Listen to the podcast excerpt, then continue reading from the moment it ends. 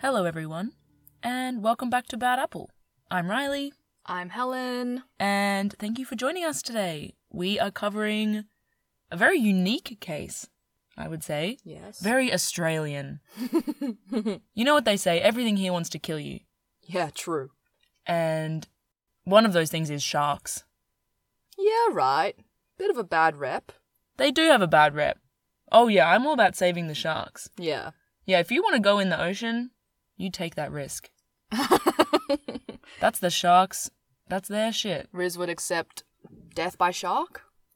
Look, if I went in, out into the ocean at when the sharks were around, yeah, and they ate me. Oh well, I Fair went enough. out there. I went out there. So today's case? What? How, what do I even name it? Shark arm. The case of the shark that coughed up an arm. Yeah. It just coughed up an arm. Oh. It like y- hacked it out. It's like the start of a NCIS episode. yeah, that's so true. Can't believe they haven't made it into one yet. NCIS, come get your idea here from Helen. Yeah.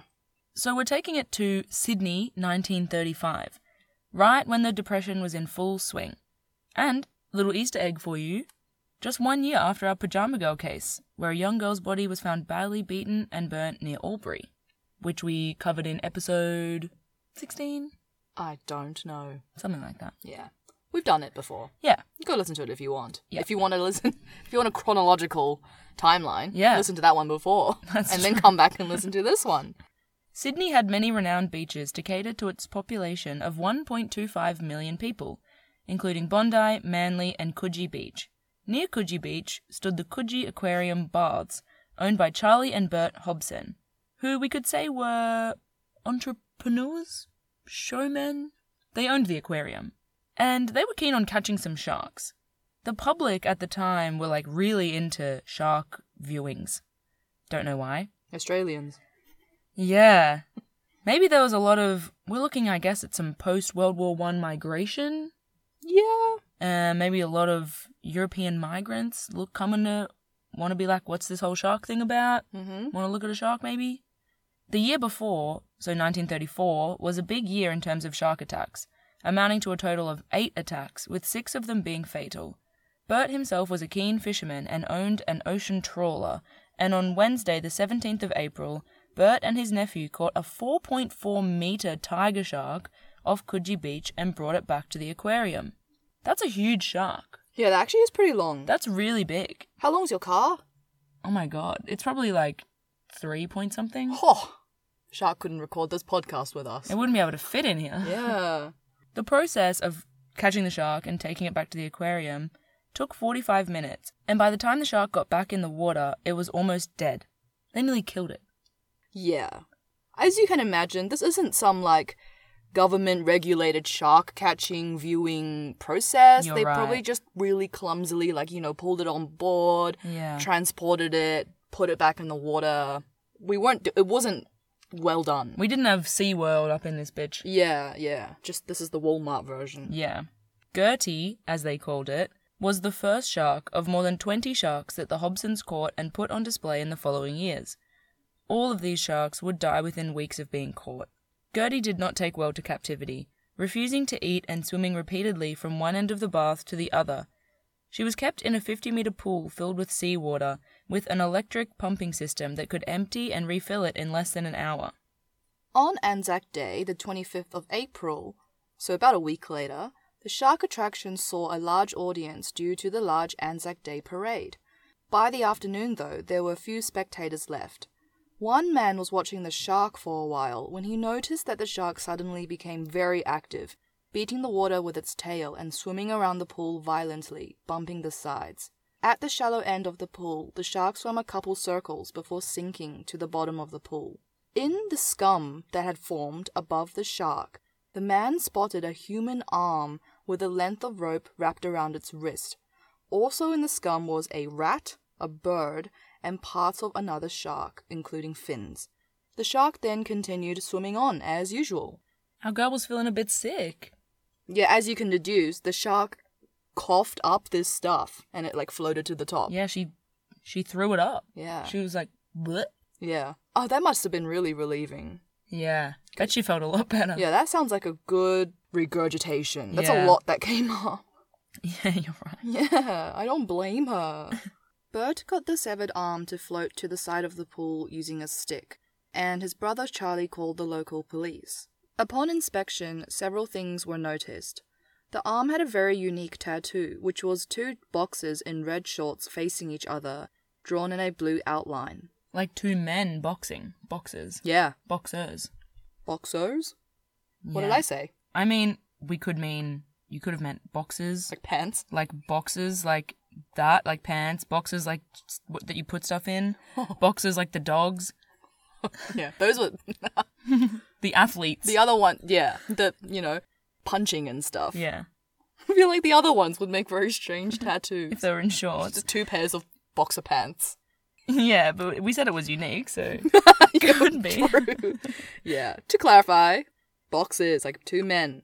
Due to reports from Bert and Charlie and the witnesses, they quickly determined that the shark had indeed regurgitated the arm and that it was not placed there by somebody else. Because the arm did not have any tears or bite marks, the examiner determined that the arm was not bitten off, but it actually had been cut off. They couldn't determine, however, if the person had been dead or alive when the arm came off. This was when the focus of the investigation turned to murder. There were numerous shark teeth marks as well as a long cut above the elbow, and the arm was weirdly preserved because digestion. Fish fact. Digestion can be suspended by a big change in environment, as fish are very sensitive to light. That's crazy. So, yeah, the shark had been in a swimming pool for days. So So, it wasn't. That's why she was feeling so sick. yeah. She couldn't digest anything. Oh, that would have been awful. Yeah. Ooh. She needed a kombucha. Yeah. yeah. Need some digestion aid. They cut the skin off the fingerprints and made an appeal to anybody who recognized the tattoo because it was quite unique. They cut the skin off his Yeah. fingers. Yeah, like they like shaved off the skin that contains the fingerprint. Like that area. I don't I Right. don't know why. I don't know what the, maybe it was different procedures in 1930. Mm-hmm. They couldn't just press it against a like I mean, why couldn't they? Yeah. maybe it was like you know stomach juices and had been maybe it was just not like something you could ink and press Yeah. Maybe. anymore Who knows? Anyway, they shaved his fingerprints off. yeah so it didn't take long before somebody recognized the tattoo and a man named edward smith came into the police station and said quote it is undoubtedly my brother's arm Okay, Edward. He's confident. yeah it's true So, who was this brother of Edward Smith? Well, his name is Jim, and Jim Smith is a bit of a character. He was born on the 30th of April, 1891, in Camberwell, in the UK, and was the eldest of four children. He immigrated to Australia at the age of 18 in hopes of a better life. He was described as tall, well built, good with his fists, and happy go lucky. His 15 year old brother Edward joined him a year later in Sydney, and in July 1916, he married a woman named Gladys, and they had a son a year later, Raymond. Having made some money moves since coming to Australia, he moves his family there as well to join him, like his extended family, like his mum and stuff. couldn't get exactly who was invited Okay. but he was the only one him and a bro- his brother were the only ones there so i assume family nice. parents I love that. yeah Here are just some points that you would find on this man's resume. Jim was a builder, the proprietor of the Roselle Sports Club, which was a billiard parlor, and he was a keen boxer. billiard is pool. Billiard, yeah, same thing. Things I learned this week. Mm, it's just a fancy word for it. Right. I play billiards. Okay. Yeah. he was also a small time criminal. He was involved in illegal gambling and ran an illegal starting price betting business on the side of his billiard parlor. That's very 1930s energy. Yeah, I don't even know what that means. Like, You bet. You love to bet, Riz. yeah, I have a punt every now and again. This just sounds like um. All right, then what's an illegal starting price? Not Uh, like what number, but what does it mean? I think I don't think it was an illegal starting price. I think the illegal part was the betting business.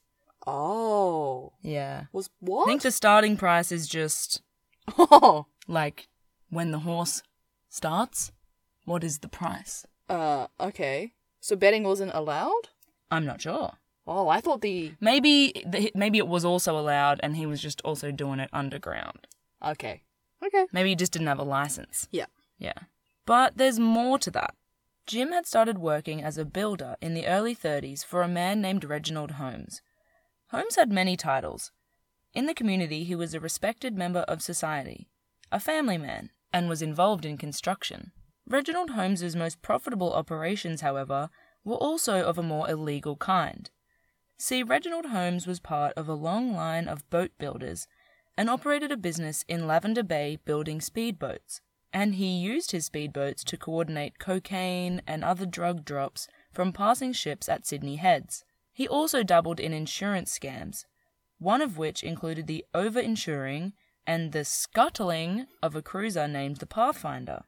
We know all about scuttling. We know what that means now, but if you don't, it's deliberate sinking.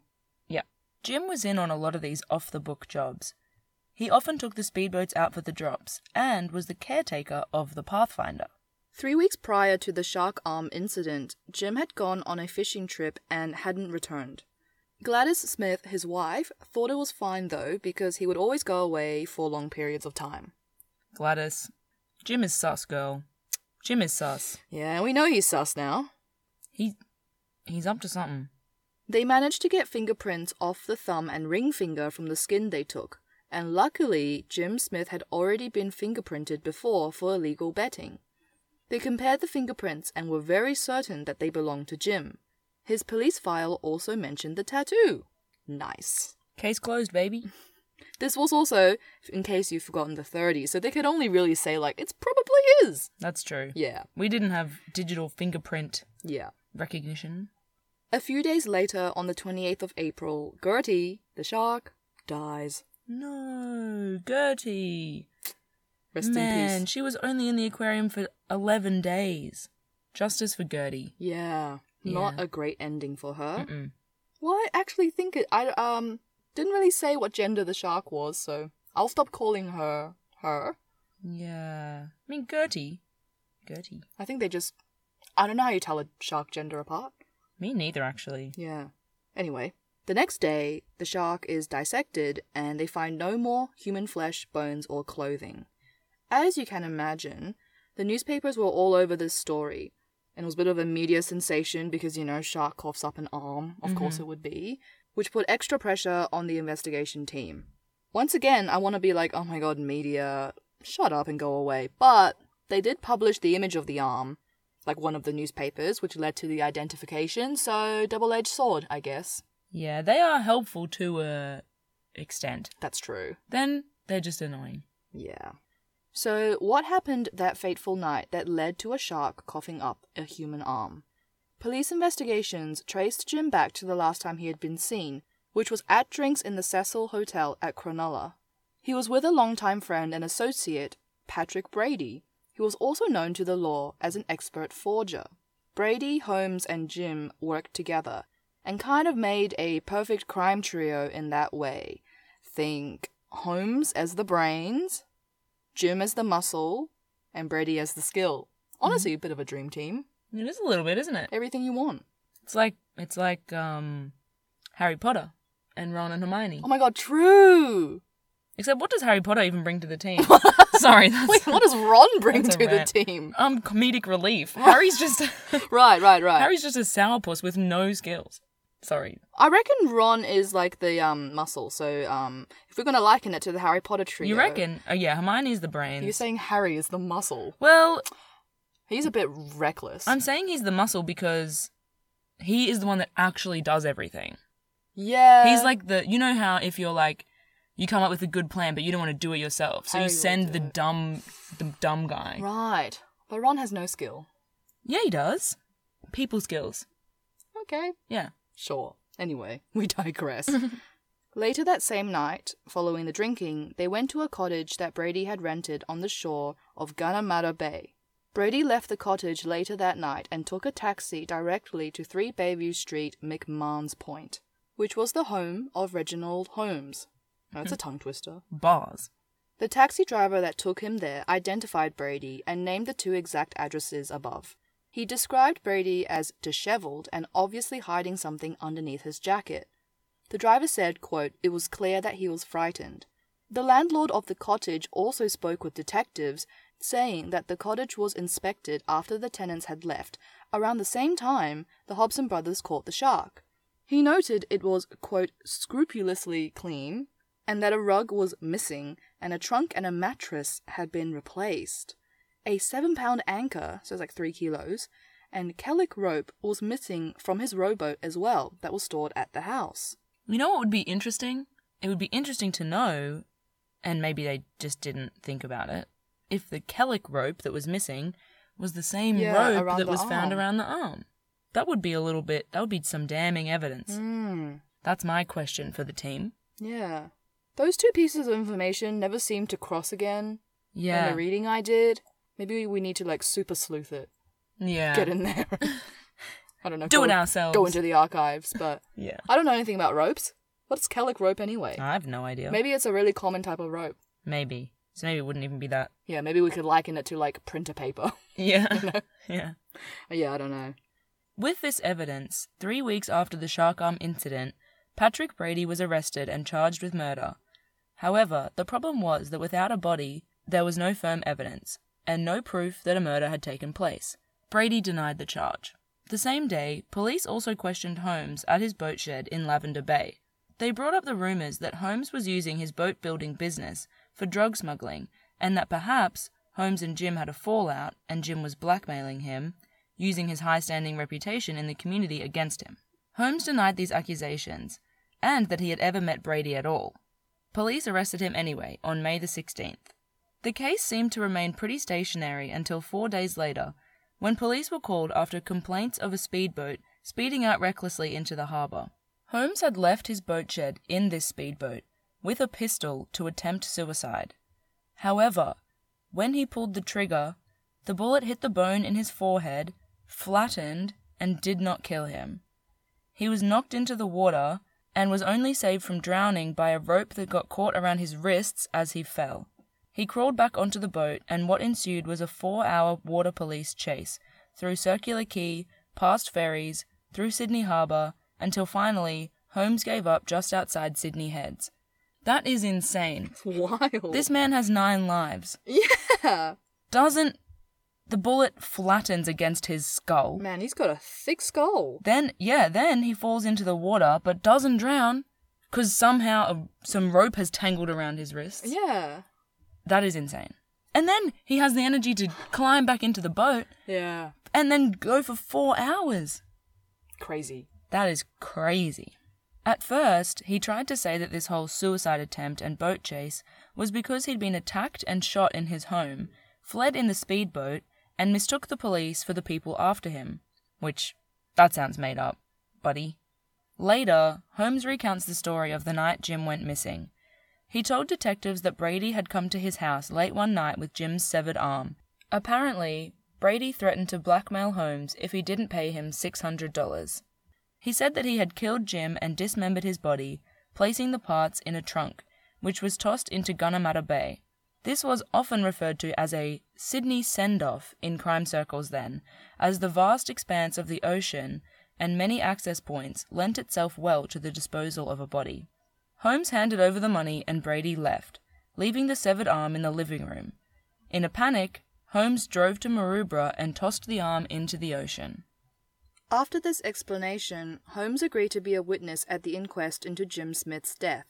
This was to go forward on June 12th, but at 1:20 a.m. of the morning of the inquest, Holmes was found in the docks area of Dawes Point, slumped over the wheel of his car, and he was dead with 3 bullet holes in his chest. It was speculated that he had ordered a hit against himself. However, it was also argued that Brady or even other business associates could have ordered the murder. The crime scene and previous events point towards suicide, although three bullets in the chest. Could you do that? Ye- No, Okay. Maybe. If you didn't die straight away Right. I guess maybe if you committed to three before. and you were like, boom, boom, Dun-dun-dun. boom. Could ya? But Dunno. yeah, would have had to move it. Hmm. But the timing and impending testimony could suggest a murder to keep him quiet. He had, in fact, taken out a hefty life insurance policy for his own life, which wouldn't have been applicable under suicide, So, was this also like a final shot at another insurance fraud by him? Either way, without Holmes to be a witness, the case against Brady fell apart, with the trial lasting less than two days. His attorney submitted a motion to dismiss the charges due to a lack of evidence that an arm was not a body, and without a body, homicide wasn't really on the table. And the judge agreed, directing that a verdict of not guilty should be reached. By the way, it also didn't look great that Brady was five foot four. Right. Little mousy boy. He- I didn't want to say it, but he was very short. Yep. And compared to Jim, who's like this keen boxer, yeah, he's tall, um, built, you know. stop it. Uh, it just didn't look like, I guess, feasible. But Anyone can shoot someone. exactly, and cut their arm off. Yeah. So, but yeah, he didn't present as this like. Murderer. Yeah. Yeah. He also didn't have any assault charges. Under he had no history of violence, only forgery charges. hmm He was clean. Yeah. So Brady was acquitted and walked free Smooth criminal. Smooth getaway, baby. until his death in 1965. Brady denied that he had anything to do with it, and nobody was ever charged. And Jim's body was never found. Later, it was found that Jim had been a secret police informant. What? I did not see that coming. Just when you think that all stops rolling, it keeps going. this has had so many little surprises. This case. yeah. A secret police informant was also referred to uh, at the time as a fizzer or fizzgig. A fizz gig. Not that I know why. I just googled it and I can't find out why. Please tell us. But I'm also happy to accept no reason.